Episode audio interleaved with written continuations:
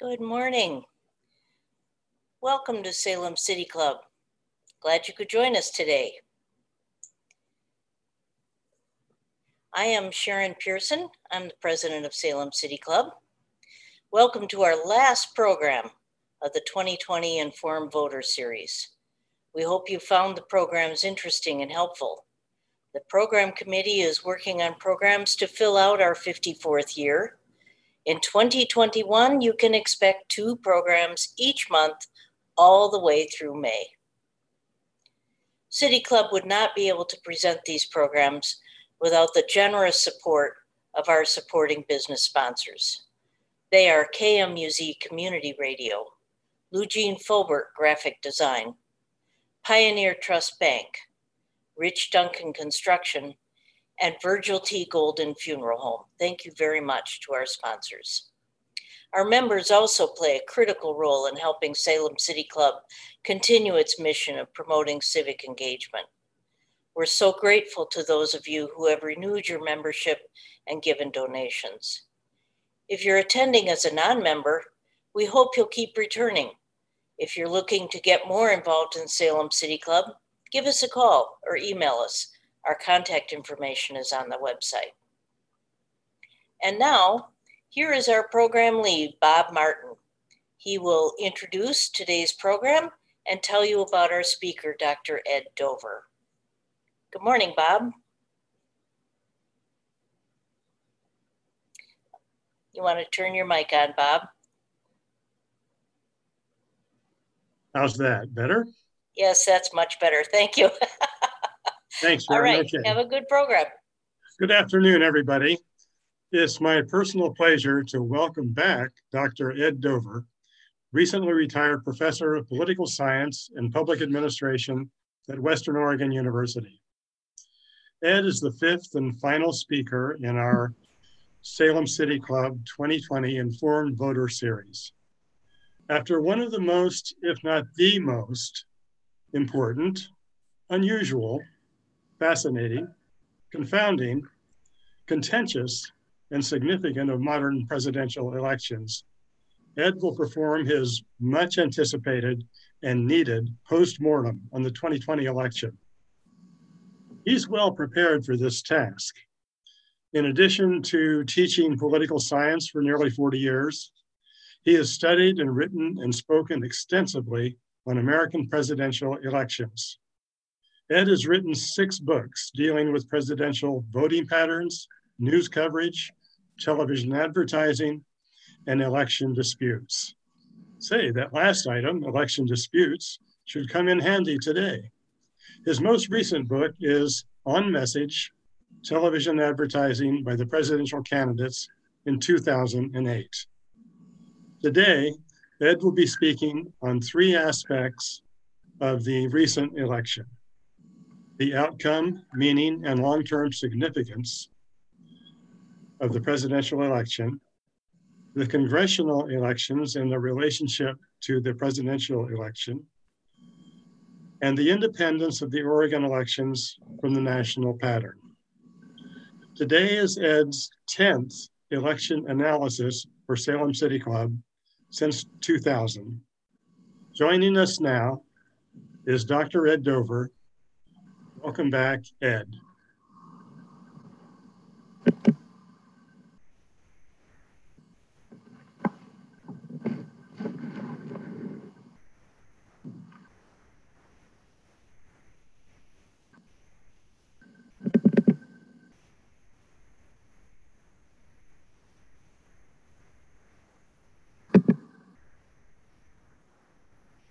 Yes. There you are. Am I on? You're on. Okay. Um, I'd like to thank the Salem City Club for inviting me to return and speak about the elections. Um, as Bob said, I've been doing this for twenty years. I look forward to doing it, and uh, certainly um, I hope that I can enlighten people about some of the features that have happened. What I often do is to um, not necessarily try to repeat what you've Um, seen in the media, but to give you an analysis that perhaps doesn't always reach those areas. For over the past century, starting in nineteen oh one, when Theodore Roosevelt took office, American presidential elections have been referendums on the incumbent. More than anything else, the primary issue in any election has been, should the incumbent president get a second term? If the incumbent is retiring after two terms, then the question is slightly different from that, but very much the same thing, and that is, should the nominee of the president's party, who promises a continuation of the president's policies and who is acting as a surrogate for the president, be elected? We call these, in my field of political science, candidate-centered campaigns, in which the candidate, more than the party, is the most important feature. This was a major change from the nineteenth century, when political party was far more important than the individual. But the individual has replaced, the incumbent has replaced the party as the most important factor. This has occurred for two reasons. One of these is the expansion of the office of the presidency. It is simply a bigger office than it was uh, in the eighteenth and nineteenth century. We expect the president to do far more than previously. The country's bigger, their problems more complex, and we look to our, for presidential leadership. And a second factor is the rise of electronic media, including radio, television, now internet, which has personalized the president and literally brought the president into people's living rooms. During the Roosevelt period, we saw three presidential elections that set the stage for what was to follow. In nineteen oh four, Roosevelt, Theodore Roosevelt, ran for a full term in his own right. He had become president upon the assassination of William McKinley. Roosevelt was extremely popular. And when he ran for president in nineteen oh four, as what I would call a strong incumbent, he swept to a massive landslide, running far beyond the support of his fellow Republicans. This highly personal victory was a triumph of a strong incumbent who had built a great following. Four years later, when Roosevelt stepped aside, he urged one of his cabinet members, William Howard Taft, to run for president. He helped him secure the Republican nomination, campaigned for him extensively, and Taft was elected. This was unprecedented. Presidents simply did not try to pick their successors, but Roosevelt did, and Taft was his uh, surrogate. But Taft was an unsuccessful president, and four years later, he was defeated in his bid for a second term, losing to Democrat Woodrow Wilson. These three elections, a victory by a strong incumbent, an election involving a surrogate incumbent, and the defeat of a weak incumbent, have been replicated in every election since that time. Over the last one hundred years, we have seen twenty-five presidential elections. In thirteen of those, slightly more than a majority, the incumbent president won a second term. In seven instances, when the incumbent president stepped aside after two terms, we saw the presidential party nominate someone who was either the vice president or a member of the cabinet and who worked as a surrogate. The results were mixed, but these elections include the four closest elections of the twentieth century. And finally, our third category, election with a weak incumbent, and that includes twenty twenty. Five times in the last one hundred years, we have seen an incumbent president voted out of office. This explains the outcome of this past year. For the fifth time in a century, for the first time in twenty-eight years, the American people decided the incumbent president was not deserving of a second term and have voted Donald Trump out of office. The crucial factor of twenty twenty is that the issue was Donald Trump, and he, and he lost. Political scientists tend to look at elections as occurring at the nexus of two things. One are the short-term issues dealing with the incumbent president, his personality, and his appeal. But there's also a second factor, and this is partisanship.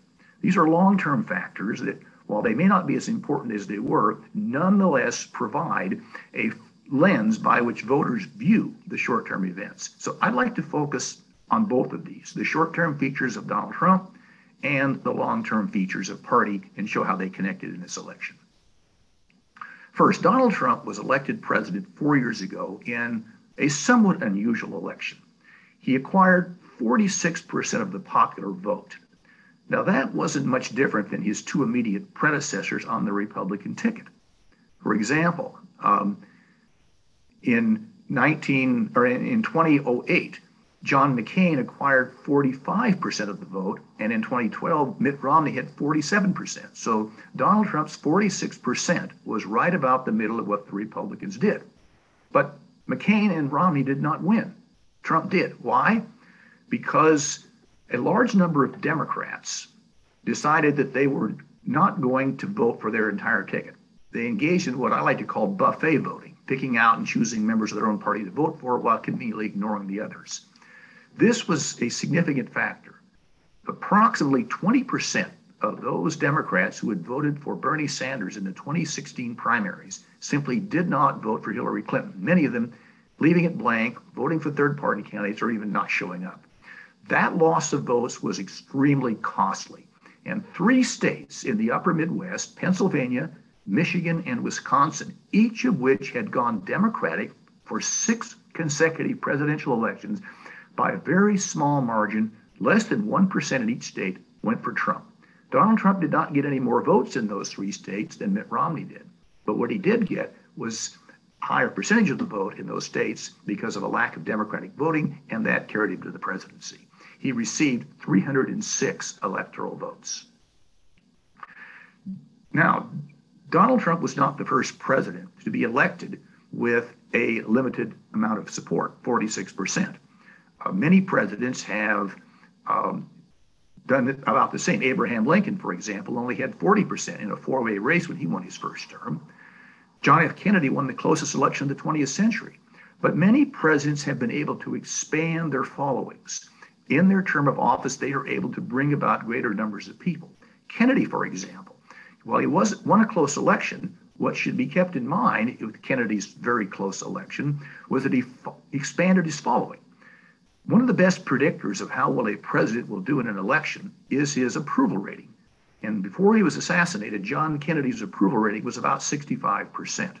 Uh, he did not get a chance to win a landslide, but Lyndon Johnson, his successor, did by a little bit less than that margin. Ronald Reagan was elected with slightly more than fifty percent of the vote.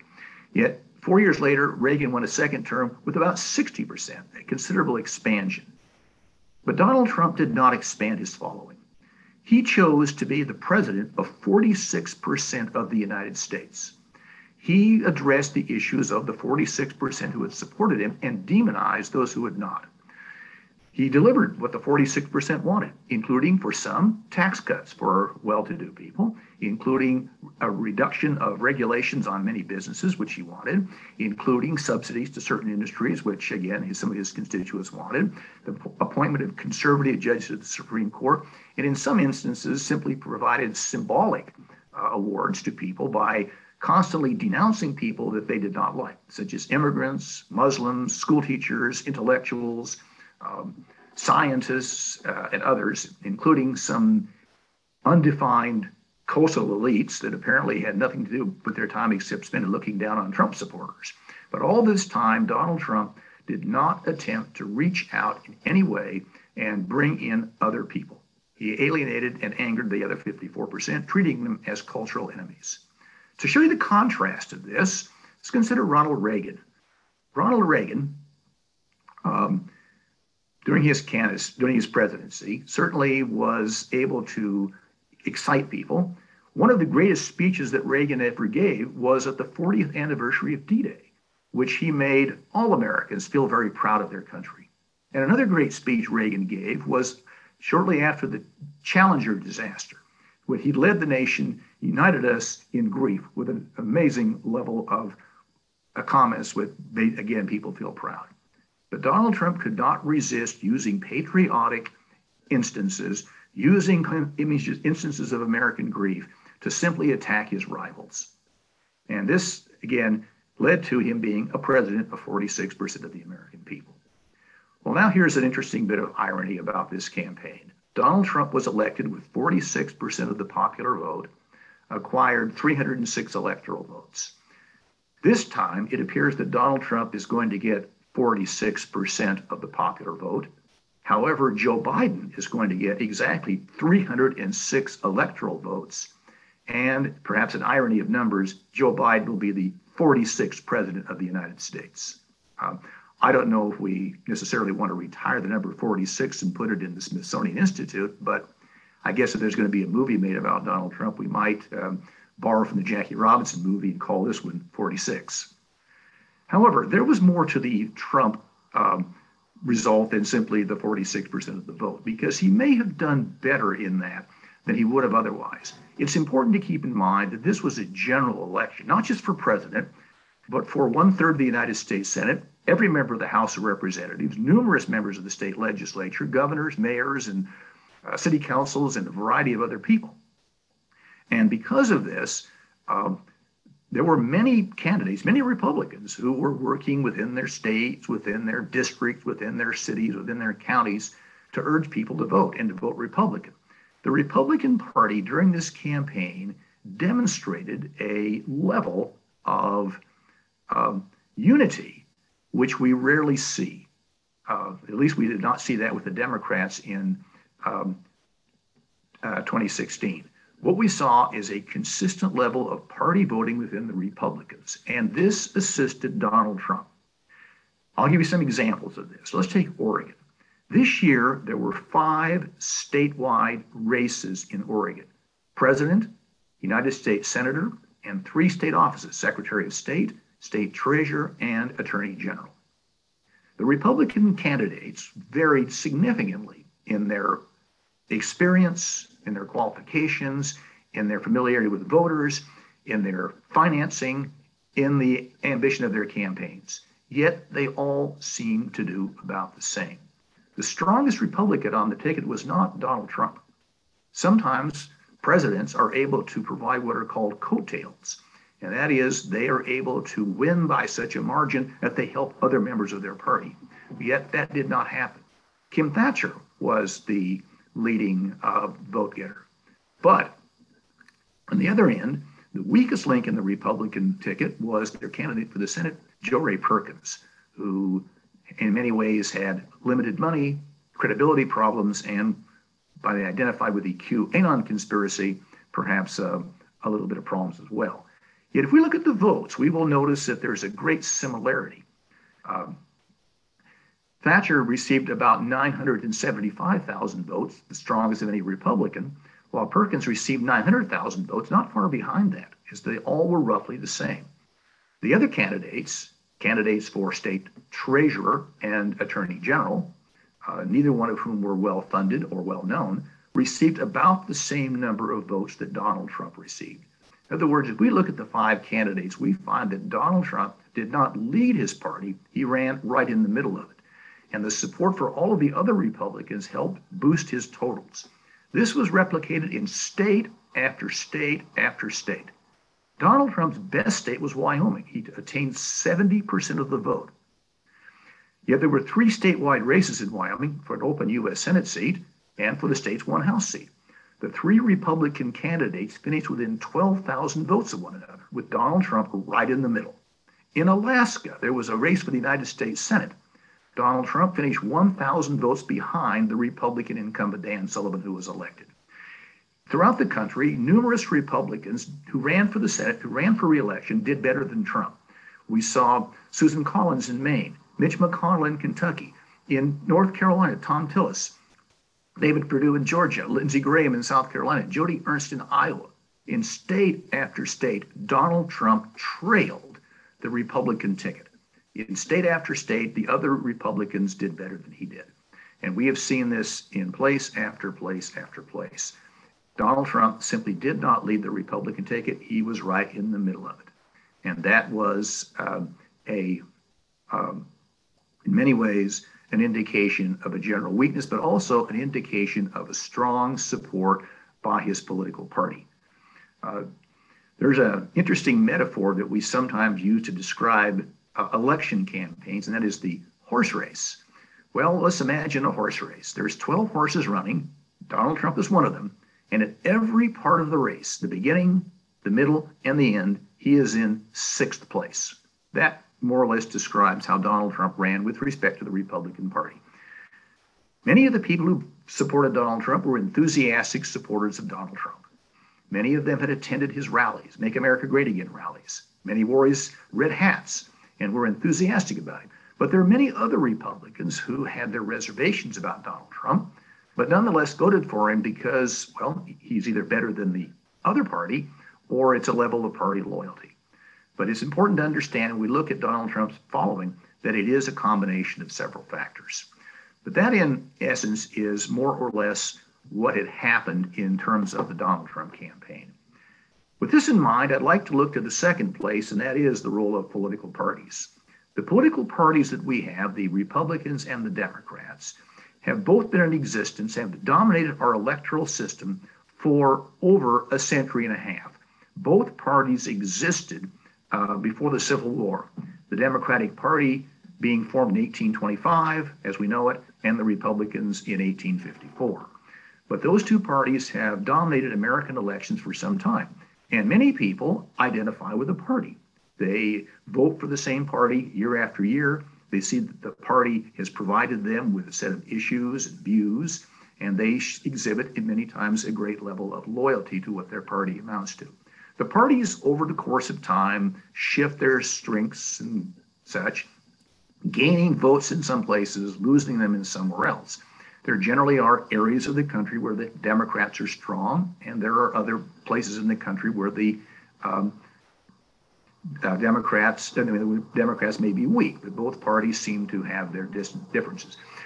Today, it seems that the Democratic Party has become the party of urban America, particularly the large metropolitan areas. The Republican Party, in contrast, has become the party of small town and rural America.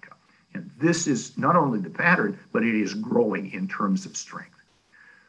In Oregon, for example, showing how we looked on a county by county basis, Multnomah County was overwhelmingly for Joe Biden. The two suburban counties of Portland, Clackamas and Washington, were also for Biden, but by a smaller amount. Lane County, Benton County, solidly in favor of Biden. Marion County was interesting. Salem voted heavily for Biden, yet the remainder of the county, as it turns out, voted for Trump, making this a very close county, but it did go for Biden. Deschutes County, Bend, went for Biden. But other areas simply went very heavily in favor of Donald Trump. His strongest counties were in eastern Oregon, particularly Klamath and Lake County. Um, and this is a consistent pattern that's been going on for some time. We tend to think of the country as divided into blue states and red states. If you're not familiar with where that came from, that was a creation of N B C News, which for years would have a big electoral board showing how each state went, and they would color the Democrats blue and the Republicans red. So it was N B C News that picked the colors, not the parties, but that's what we have. But today we describe certain states as blue states and other states as red states. Well, throughout this campaign, there was a general consensus among pollsters, media people, and others that the country divided up by state into three clusters. One cluster of states, twenty of them, many of them small, had gone for Donald Trump in twenty sixteen by more than ten percentage points. They were generally considered to be safe for Trump, and he did carry them all. There were twenty other states in the District of Columbia that had gone for Hillary Clinton last time. And it was assumed that they would all go for Joe Biden, and they did. Finally, there were ten states that were considered battleground states. Each of these had gone for Donald Trump, but each of them by less than ten percent, ranging anywhere from a half a percent to about eight percent. But these ten states were where the battle was fought. Why these ten states? Why do they stand out? It is because they have a certain mix of urban versus rural that makes them competitive. California, for example, is an extremely urban state, and it goes Democratic. But there are rural areas, and those rural areas went for Donald Trump. Uh, other states, such as Wyoming, North Dakota, South Dakota, have no large urban areas and consistently went for Donald Trump. Other states are mixed, uh, that is, more urban or less urban. But that is the crucial factor. And those ten states have that mix between the two of them. At the end of the campaign, the polls indicated of the ten states that three of them, Pennsylvania, Wisconsin, and Michigan, would likely go for Joe Biden. The three others, Texas, Ohio, and Iowa, would likely go for Donald Trump. And the other four North Carolina, Georgia, Florida, and Arizona were too close to call. Well, the three that Biden was supposed to carry, he did. The three that Trump was supposed to carry, well, he did. And of the four that were questionable, close, two of them, Georgia and Arizona, went for Biden, and the other two, North Carolina and Florida, went for Trump. They split them five apiece. And so, again, it was the question of urban versus rural. To uh, indicate where things are going, um, today in this country, the urban areas are developing quite rapidly. This is the area where the greatest amount of population growth is occurring, but it isn't simply a city. It also is the nature of the city. Um, there's an interesting way to remember where the Democrats do best. There's Democratic number, the, the abbreviation for Democrat is D.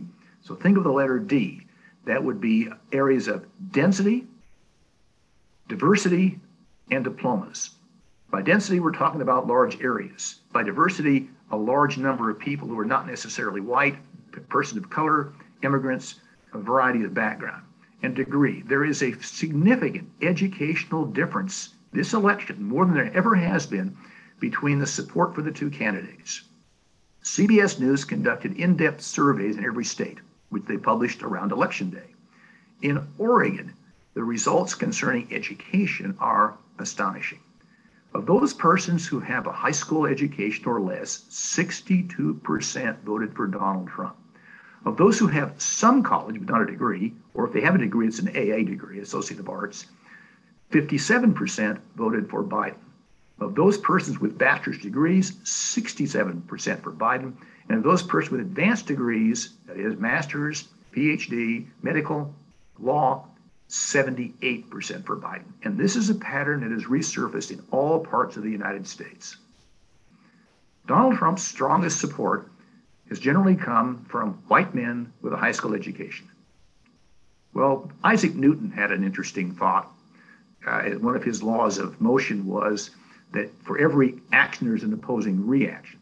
And as Donald Trump, in his efforts to rally his forty-six percent, appealed in particular to men with a high school education, the reaction was another group of people, women with advanced degrees, turned against him.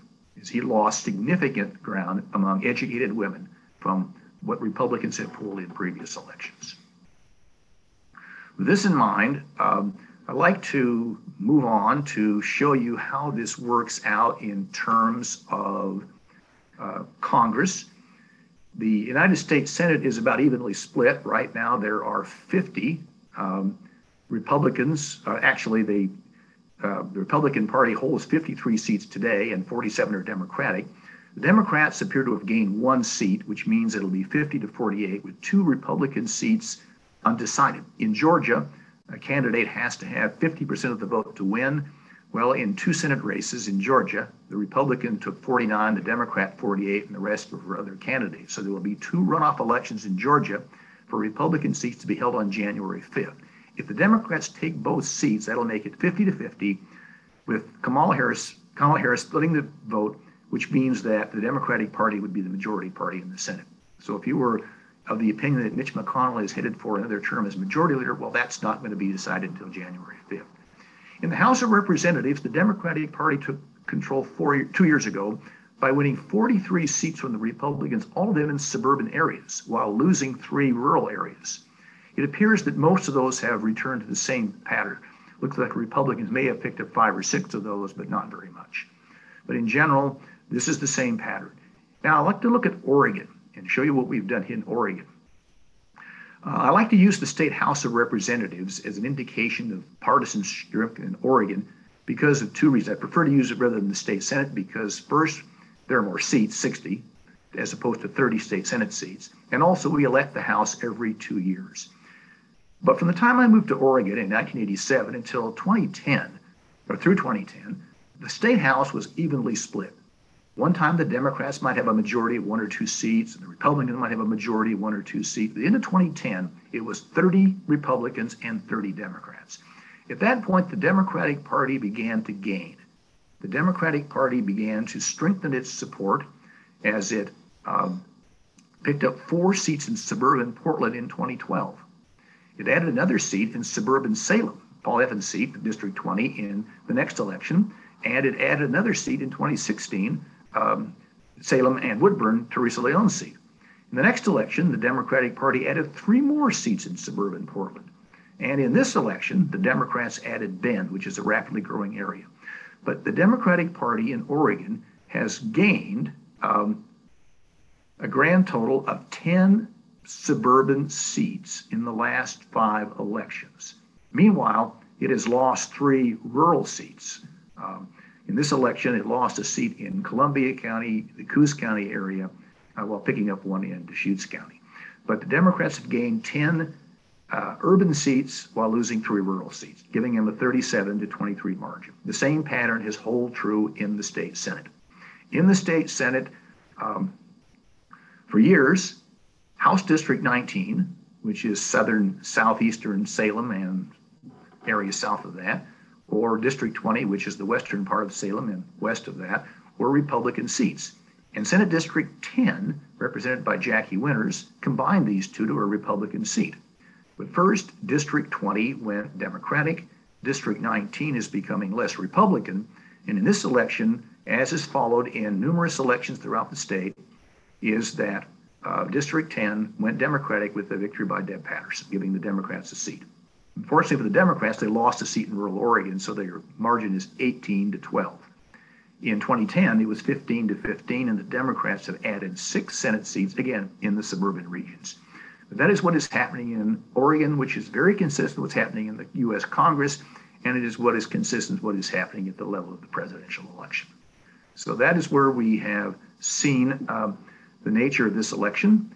Uh, I would like to conclude uh, by emphasizing one final point that is a, a factor in this election, which we have not seen before, and that is the pandemic. And we have seen a large number of people voting by mail.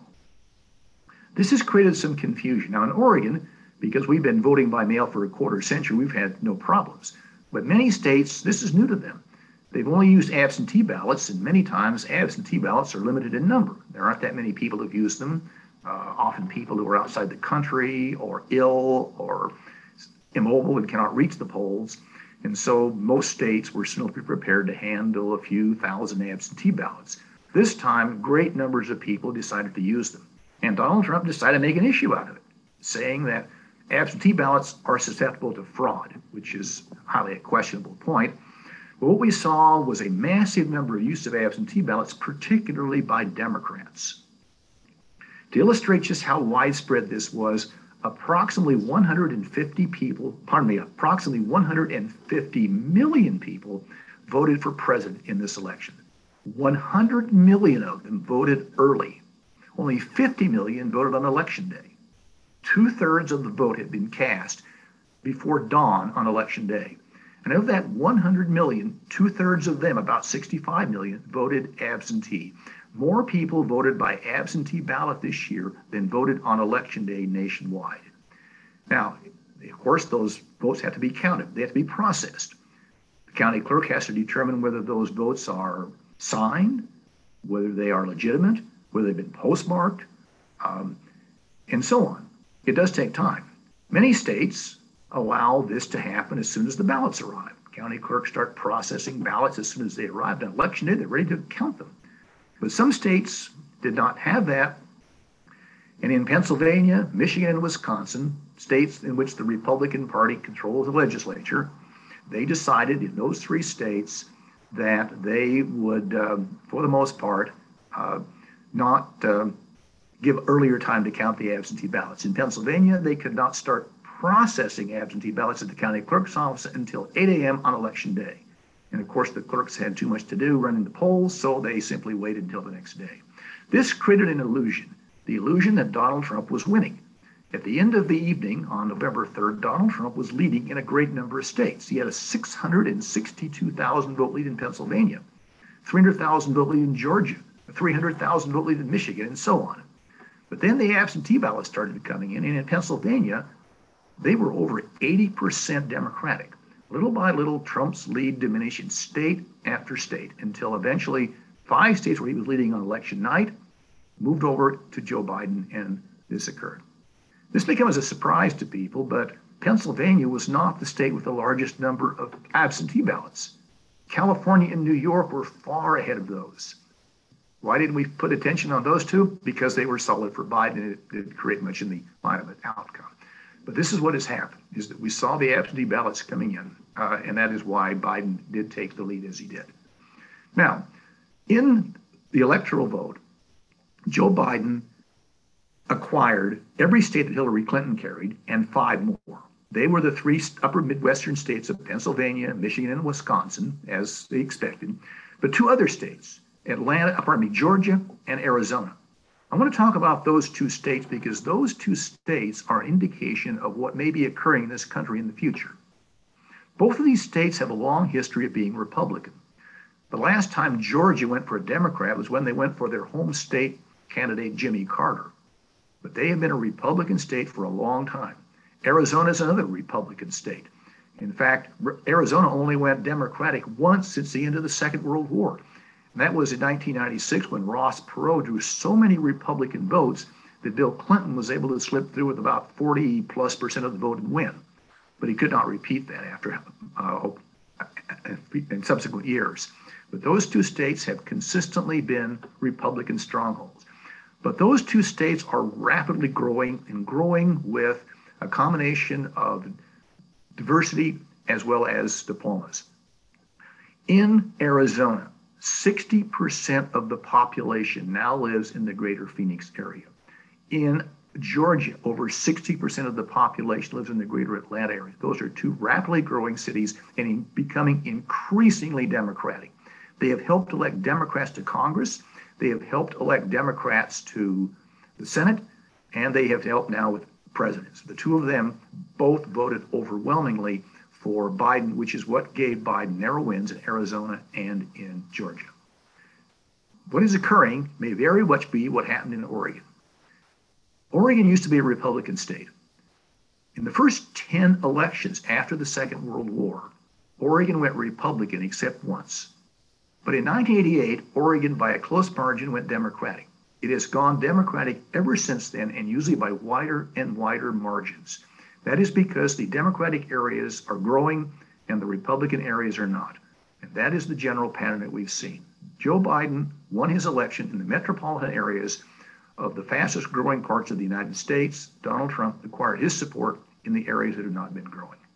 So in conclusion, what I would like to say um, in summarizing what occurred in this election, this was a personal referendum on Donald Trump. And the American people, particularly those in large, urban, rapidly growing areas, found him to be wanting and rejected him. And because of that, Donald Trump is going to be a one-term president. Thank you. Thank you, Ed. Um, I'm Cindy Condon, and I'll be the moderator for the Q and A today. So um, thanks so much for that terrific in-depth commentary on the on an election to remember, certainly, and hopefully it'll all be over soon.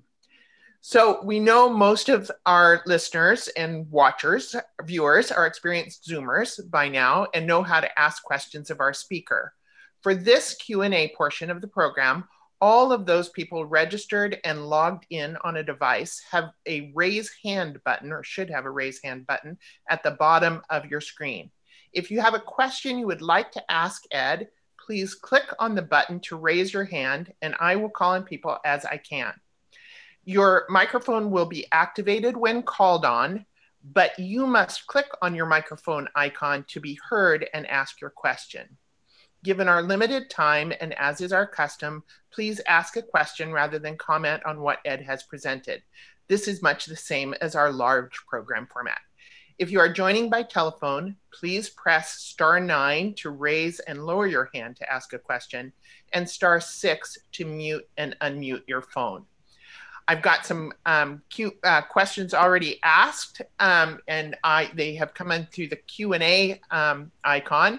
And Chief Cowan, in the current never before seen Trump appeal to his base only, election process controversy, failure to concede, et cetera, do you see this as a realistic threat to our democracy, or do you see the deeply rooted American three branches of government and the layers of state controls stopping a move to dictatorship?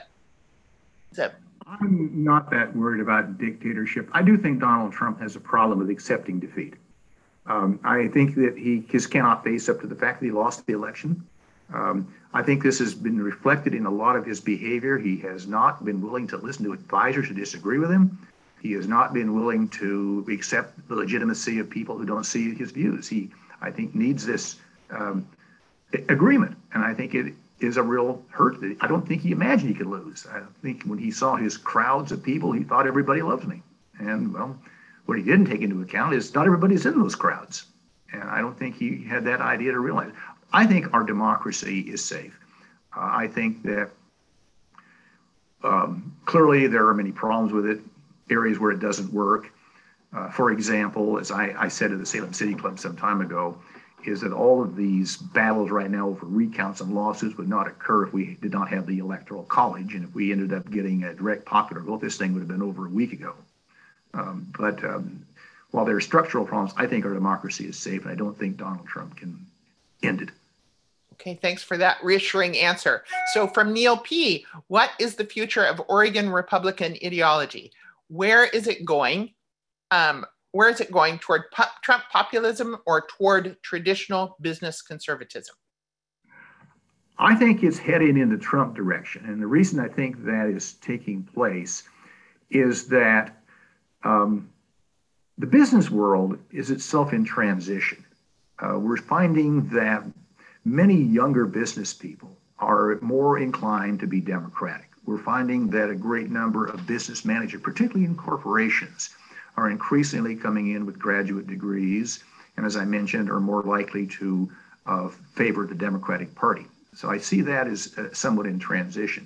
We're also seeing, however, is that Donald Trump particularly has brought in this populism, as we call it, uh, has, at one time it was kind of spread about across both parties, he's consolidated into his own party. So I see it going in that direction. And I think also, I don't think he's going to leave politics. We've had many instances where one-term presidents have found something else to do and have done it well. William Howard Taft later became Chief Justice of the Supreme Court. Jimmy Carter founded the Carter Foundation and ultimately won a Nobel Peace Prize for his efforts. That will not be Donald Trump. Donald Trump is going to, I think, fight it. I think he'll run again. Um, I think he will keep uh, a solid base of the populist group within the party, and will ultimately prevent any business-oriented Republican from winning the nomination. And I think we'll see more business Republicans moving away from the party. Okay, thank you for that. And Jan Margozian has a question. So Jan, you have the floor, and please remember to unmute your mic. Thank you, Cindy. And Ed, I'm so glad that you're back uh, to Salem City Club. Uh, with the Electoral College being front and center these days, Uh, what do you see as its future? Do you see total abolishment? Do you see an update to the twenty-first century? Or do you see a combination of maybe the Electoral College and the popular vote? I think the Electoral College will remain because the Republican Party believes, and I think they're correct in this, it gives them a competitive advantage. If we had direct popular vote, uh, Joe Biden's up by about five million votes, not even close. And Hillary Clinton won by about two million votes. It wasn't very close there. And so that is going to be a factor. But the Republican Party has won two elections, two thousand and two thousand sixteen, with a minority of the popular vote. The only way I think we're going to get rid of the Electoral College is that the Republican Party is going to have to be on the short end. That almost happened. In two thousand four, George W. Bush beat John Kerry in the popular vote and the electoral vote. But at Ohio, which was very close gone for Kerry, Kerry would have been president. And if that had happened, which would have created great irony of Mister Bush, he would have been elected with a, he would have been the loser of the popular vote and win, and then win the popular vote and lose. I think we've seen both parties throw it out and been gone by two thousand eight. But I don't see that happening unless the Republican Party ends up losing an election to the Electoral College. Thank you, Ed. And now Michael Dwayne Brown has a question. So Michael, just remember to unmute your mic.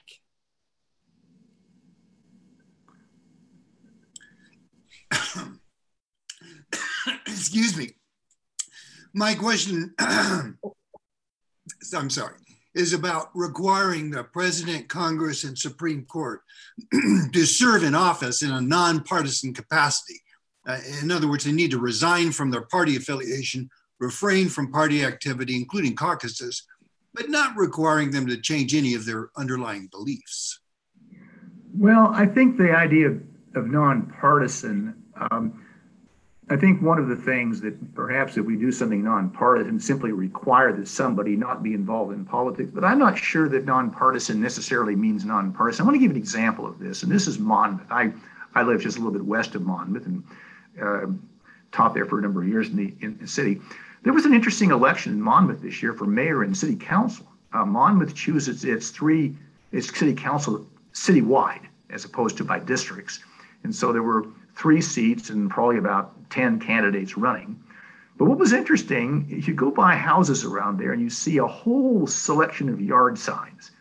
You'd see a Biden sign, and then you'd see a sign for the Democratic candidate for the legislature, the Democratic, I mean, the House, Democratic candidate for the Senate, Democratic candidate for a state office, a candidate for mayor, several candidates for the city council. Well, I guess that's a Democratic house. And then you go to another house and you see a Biden, I mean, a Trump sign and a sign for Republicans for state office, Republicans for the legislature, a different candidate for mayor, different candidates for the city council. Um, I don't live in Monmouth, but I knew the Democrats and the Republican candidates for mayor and the city council simply by the yard signs and their approximation. So I, I don't know whether that really does much. Uh, what I think is important is that we require people to stay out of politics. And I think one place I would like to say, I, I covered this in a book that I wrote on the Florida vote controversy, is that one of the unfortunate things in this country is that we let the people who count the votes be partisan. Even if we elect a secretary of state or a county clerk on partisan ballots, it should be in law everywhere that they cannot in any way participate in partisan politics. And one of the unfortunate things was that in two thousand, the Secretary of State of Florida was also George W. Bush's campaign manager. That is a conflict of interest. And I think we should do what we do with what we call the Hatch Act for federal employees. If you are in a certain position, you cannot be involved in partisan politics, even if you are a Democrat or Republican.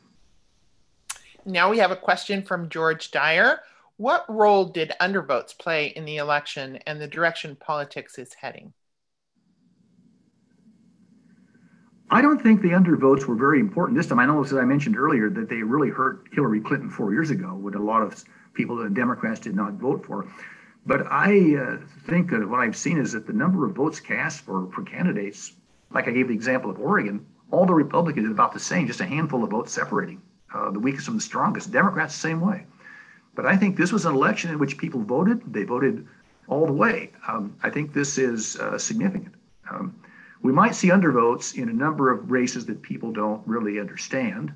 Um, I noticed uh, four years ago, we had an interesting matter in Polk County when a county commissioner's seat was decided by eleven votes. There were six thousand non-voters in that. People who voted for president simply passed on county commissioner. But I don't think at the top level or Congress uh, that was a factor.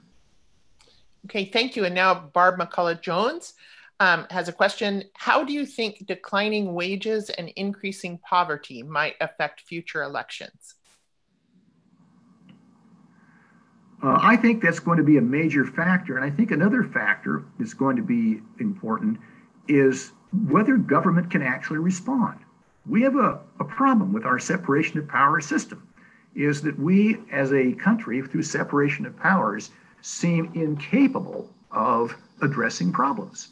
Um, the separation of power system was designed to prevent a dictatorship, and it certainly does, but it also frustrates the Uh, creation of problems. And it was certainly a terrible thing in two thousand eight when the Republican Senate Majority Leader Mitch McConnell said the number one goal is to make sure that Barack Obama is a one-term president. No, the what he should have said is that the number one agenda is to get us out of this recession. And we will present the Republican point of view and meet with the Democrats, and maybe we'll come up with a solution. But this idea that um, we're against the Affordable Care Act simply because Um, it's a democratic idea is, is not going to work. And we're not going to be able to address the problems of salaries until we have a bipartisan approach in Congress, which increasingly does not seem to work well. And I think what we'll see are more frustration. Many of the people who, uh, working class people who back Donald Trump are doing so because they see their life opportunities declining. They see industry shutting down. They see their wages falling. They see limited opportunities. They're not sure who's at fault.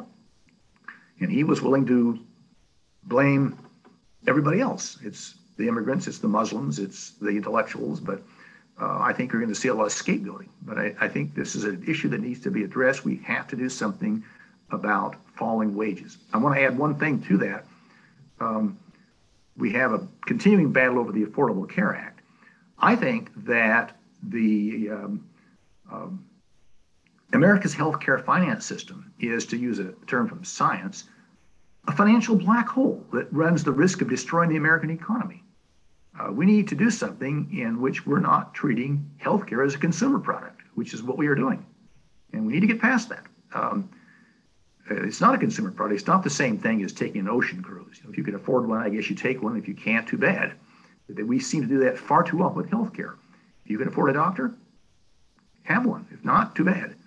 That will not work. Okay, thank you. And Anita Sawfeld has a question. So Anita, if you can um, unmute your mic.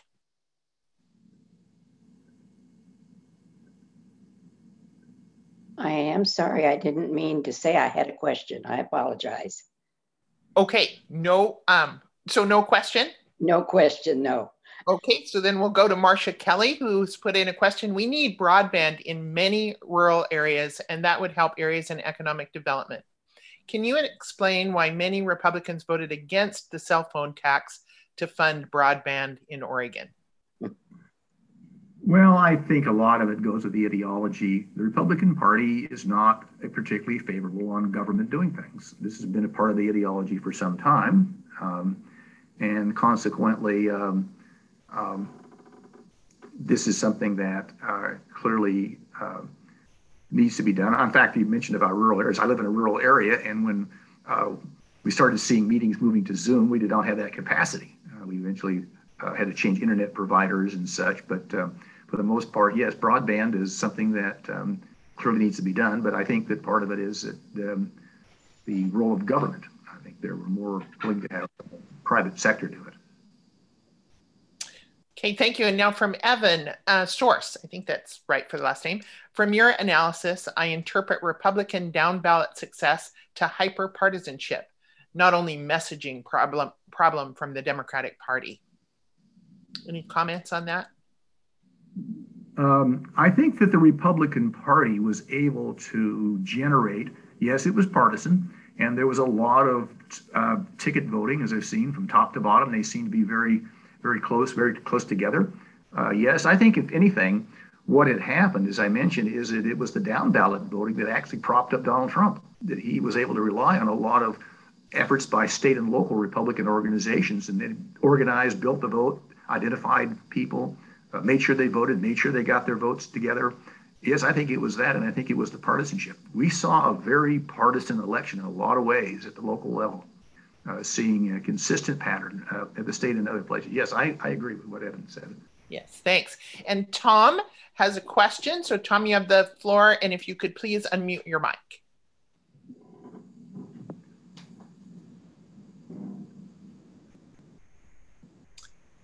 Tom, can you unmute your mic?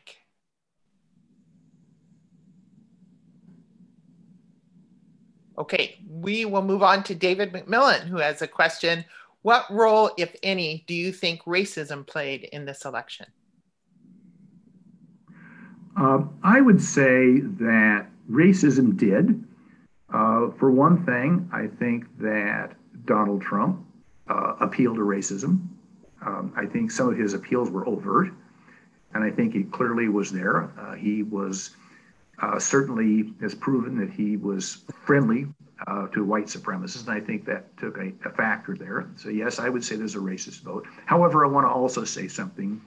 Um, we should not look on every vote for Donald Trump as a vote from a racist, because there were many, many Republicans who are appalled at racism who voted for Donald Trump. Yes, I think that Trump and to some extent some Republicans have um, emphasized the race question, and there was some vote there, uh, but um, I don't think that was everything, and I don't think it was all of it. I think it was a part of it, but certainly not the majority of the Trump support. Okay, thank you. And I think we have time for one last question.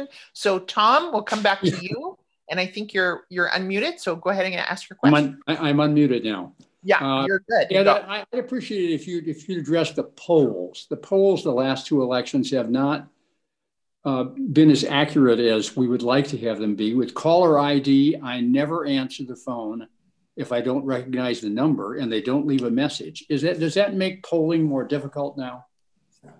Uh, yes, it does. There's a few things I want to say about the poll, kind of the, the middle ground on what we've heard.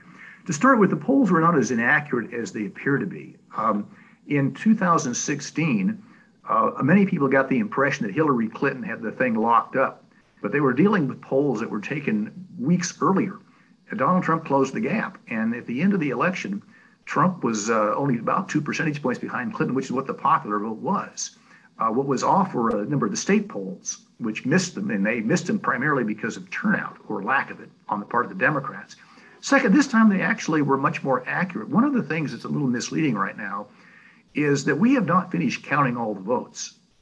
And we have, uh, even though Pennsylvania had a lot of votes, New York and California had far more. And as those votes come in, we're seeing that the percentage that was predicted is becoming closer and closer. The final average on national polls was fifty-two percent for Biden and forty-five percent for Trump. Right now it's about Biden's likely to get fifty-one plus, and Trump is likely to get a little more than forty-six. So they weren't more than about a point off. And I, I think that those are fairly accurate.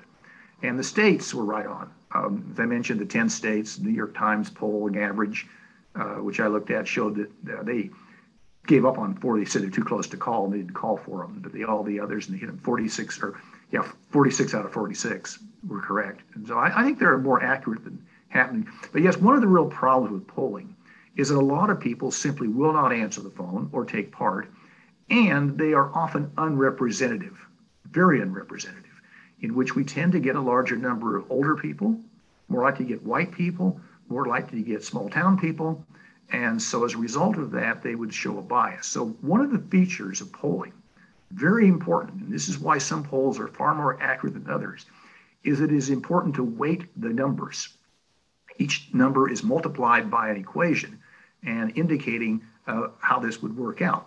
For example, just to use uh, an illustration, if I knew that, uh, say, two-thirds of the people in a community were members of the Mormon Church and one-third were Catholic, and I was taking a poll on religion, and half the people that responded were Mormon, half responded Catholic, I knew that would not be representative. So I would take the Mormon vote and double it. And I weighting it like that, I would get a approximate way that would work out. And that's what happens. So it is an art to be able, or a good uh, art to be able to know how to weight these things. And some polls are terrible. They don't know how to weight them at all. And they're so far off base. Uh, others are very good. They're just spot on. And so I think a lot of it, it depends on the poll you take. Some of those are, I just call them garbage polls. There's plenty of them around. But I think that there are certain ones, and I have a few polls that I have tremendous respect for and follow them. And believe it or not, one of them is Fox News, which I think is a very good polling outfit, even though I don't agree with their uh, editorial people. Well, great. Thank you for that, Ed. And thank you all for your questions. I'm afraid we've run out of time.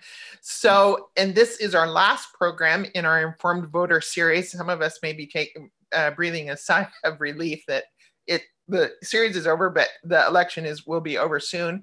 And hopefully you will join us in December, on December eleventh, for a very different pro- program featuring poets in Salem.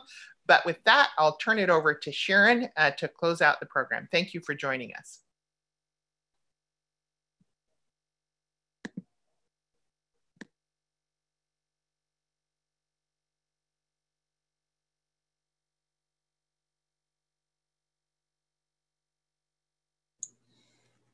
Thank you, Cindy. And thank you very much, Ed. That was an extremely interesting program. We are uh, so grateful that you're willing to take your uh, talents and, and give them to Salem City Club to uh, learn about what happens with these elections. As Cindy suggested, uh, our next program coming up is on December eleventh. Uh, it will be twenty twenty, the year in fewer words. We will have several poets sharing their uh, writings and perspectives on this tumultuous year that we've just lived through. We hope you will join us. You can uh, register on our website, or you'll get the usual emails, you know, by and by. So we wish you all a very happy Thanksgiving, and uh, we will see you in a few weeks. Thank you. Have a wonderful day.